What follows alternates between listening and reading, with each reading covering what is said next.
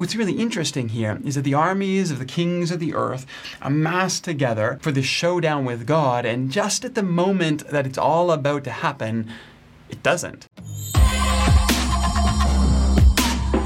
All right, in the second cycle of Revelation, we talked about uh, politics, how we view the world, and how God overcomes our desire for vengeance and violence to replace it with something better, the idea of nonviolent transformation. In the third cycle of Revelation, God is going to show us how even the cosmos, our concepts of evil and brokenness and violence, are going to be transformed. And to look at that, let's look at one of the images in this final cycle of Revelation. Let's look at the Battle of Armageddon. Now, Armageddon is such a famous word. I mean, we love this word, right? There was a movie about it, not a very good one, but a movie nonetheless. I mean, Armageddon has come to mean the end of the world, or at least some kind of large scale global battle in which there will be all kinds of death and suffering. However, Armageddon in Greek is not a very compelling word at all. It is literally just a compound word made up of two Hebrew words that have been transliterated into Greek. That just means they're not translated, they're just spelled in Greek characters so they can be sounded out. And the words there are har and Megiddo, har Megiddo. Har is the word for mountain. Megiddo is a specific place, the plains of Megiddo, which is a very important place in the Hebrew story. And so, what we are talking about when we talk about the Battle of Armageddon is simply a battle at the Mount of Megiddo. Now, what's really interesting is there is no such thing as the Mount of Megiddo. There's not even a hill of Megiddo, actually. In fact, another name for Megiddo is the Plains of Jezreel. Literally, this is a big flat plain wherein a whole bunch of battles took place throughout history. So as soon as we read Har Megiddo, Mount of Megiddo, Armageddon, that should immediately signal to us that we are talking again in mythical apocalyptic categories. We're not looking for a place on a map where a battle will take place. We are being reminded right from the start that we need to shift our thinking. And the way that this is happening is because the pairing of mountain and Megiddo is going to conjure up a lot of different images in uh, the, the, Jewish imagination. Uh, Megiddo is where the Egyptian uh, Pharaoh Thutmose III fought a huge battle against an alliance of Canaanite troops. It was where the Egyptian king Necho II and the Assyrians went to war against the Babylonians. It was where King Josiah was uh, betrayed by Pharaoh Necho. It was also where Deborah and Barak had their battle against the Canaanites as well. And it was finally where King Saul was defeated by the Philistines at the plains of Megiddo. There's a lot of history going on here and a lot of different battles that are going to be conjured up by using that word. But by pairing it with har, by pairing it with mountain, we automatically shift it not from the place, but from the idea or the experience of battle. And one of the better examples I can think of to talk about this would be to talk about ground zero to talk about the idea of evil meeting its ground zero. When I use that language, I'm Canadian, but even when I use that language, immediately my mind goes to the Twin Towers in New York. But when I say it that way, the place where evil meets its ground zero, I don't imagine that happening at a, an intersection in New York City. I imagine the scope and the scale, the meaning of that history now attached to something cosmic. That's something very similar to what's going on with this language of Armageddon all of the history, all of the battles, all of the suffering throughout Jewish history now made mythical, now made cosmic. And that's what the writer is trying to get at here. Evil is about to have a showdown with God, and it's going to happen at the most mythical place you can imagine. But what's really interesting here is that the armies of the kings of the earth amass together for this showdown with God, and just at the moment that it's all about to happen, it doesn't. There really is no battle here. What happens here is that a rider on a white horse appears. It says this He judges with justice and wages war. He is dressed in a robe dipped in blood, and his name is the Word of God. He wields a sword that comes from his mouth. And this is it. This is our Rambo Jesus who shows up like John Wick to slaughter the armies of the world. But there's a couple things that are going on here that are really important and that make sense once we understand that this is not a battle that takes place at a location in the earth, but instead a mythical narrative that pulls us into the orbit of God's story. And we're going to notice a few things here right off the bat when we see this rider. And this is clearly Jesus.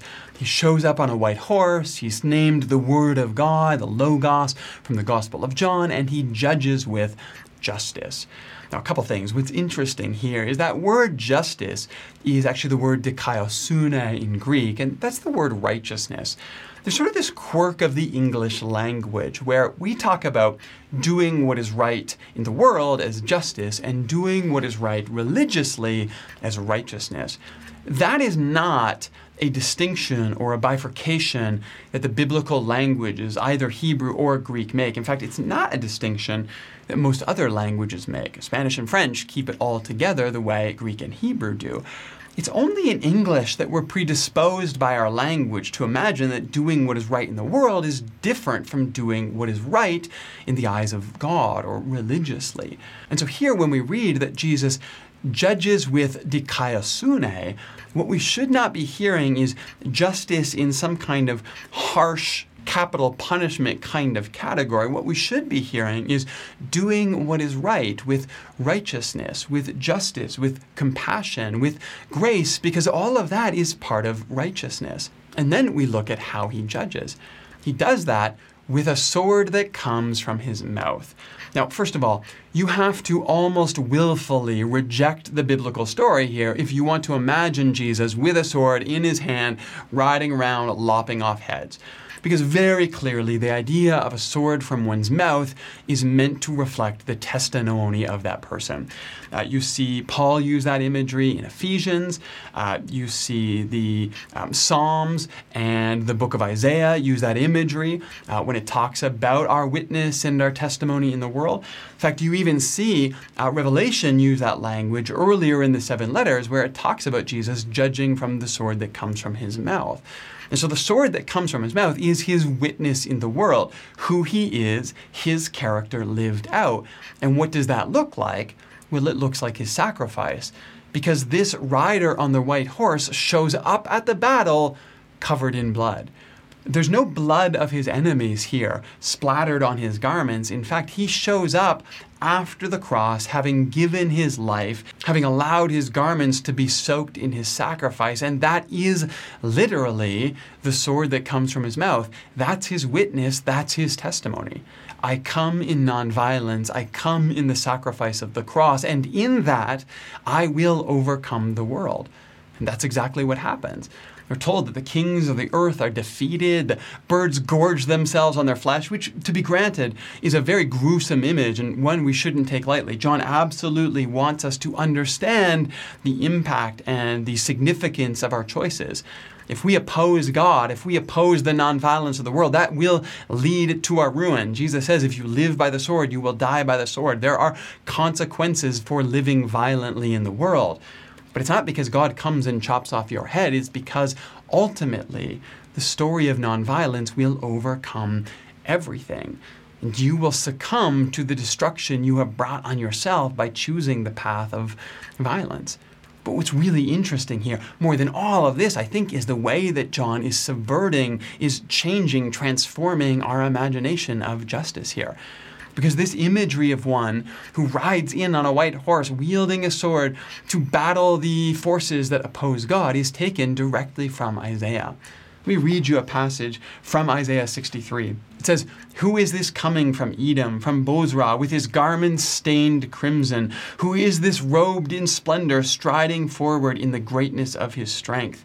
It is I, proclaiming victory, mighty to save.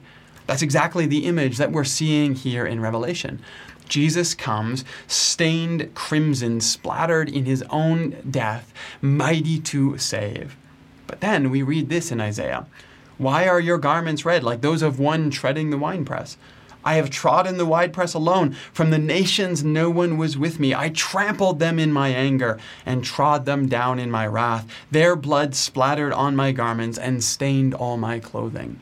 So again, we have this violent imagery of those who, on behalf of God, strode forward in violence to conquer enemies in what they thought was an expression of divine strength.